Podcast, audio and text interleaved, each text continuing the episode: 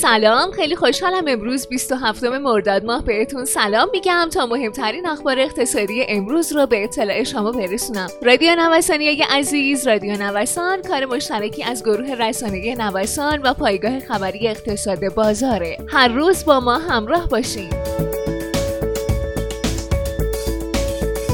گفته میشه اشکالات شورای نگهبان به مصوبه مالیاتی مجلس برای خانه های خالی فراتر از یک سری ابهام در بخش های از مصوبه شامل یه ایراد شرعی و حداقل یه مقایرت قانونیه. بر این اساس برخی از تبعیضها قفلت از عذرهای موجه بعضی از مالکان و همچنین راههای فرار از پرداخت مالیات سه ایراد شورای نگهبان به مصوبه مالیات بر خانه های خالی عنوان شده.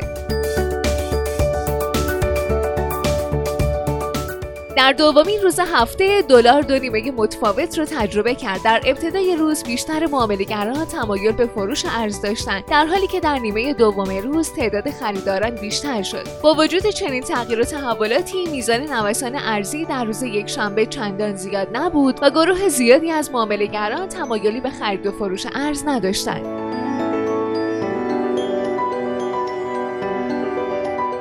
عرضه اوراق سلف موازی استاندارد که قرار بود از دیروز صورت بگیره به تعویق افتاد.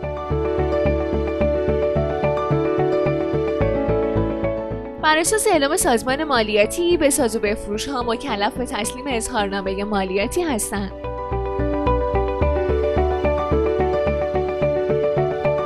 دفتر اقتصاد مسکن وزارت راه و شهرسازی با اعلام این مطلب که 15 بانک پرداخت تسهیلات وام ودیعه مسکن رو بر عهده خواهند گرفت از پرداخت اون نهایتا تا هفته آتی خبر داد.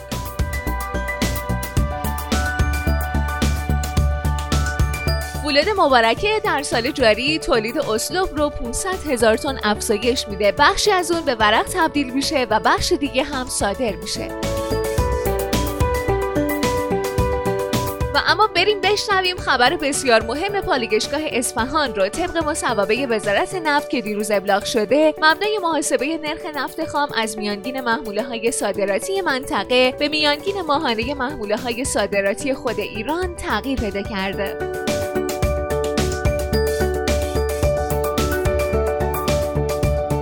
بر اساس اعلام بازار سرمایه در روز چهارشنبه تعداد 360 میلیون سهم معادل 12 درصد سهام شرکت صنعت غذایی کوروش ارز اولیه میشه. مدیرعامل گروه صنعتی مپنا گفته ده هزار مگاوات نیروگاه های متعلق به این گروه صنعتی به مرور وارد بورس خواهند شد.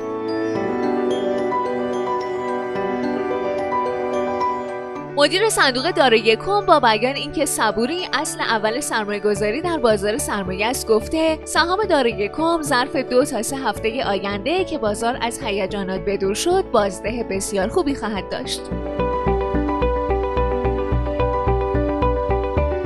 بررسی ها نشون میده کسب و کارهای گردشگری تا حداقل دو فصل بعد از پایان قطعی ابتلا به کرونا با وضعیت تعطیلی یا شبه تعطیلی درگیر خواهند بود.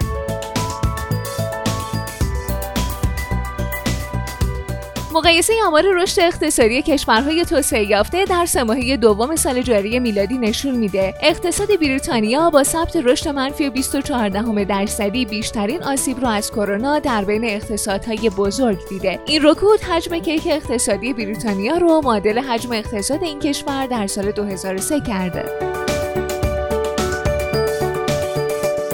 خیلی ممنونم که امروز هم با ما همراه بودین. شما می‌تونین هر روز ما رو از طریق کانال تلگرامی ما به نشانی نوسان رادیو دنبال کنید با ما بیمرز باشید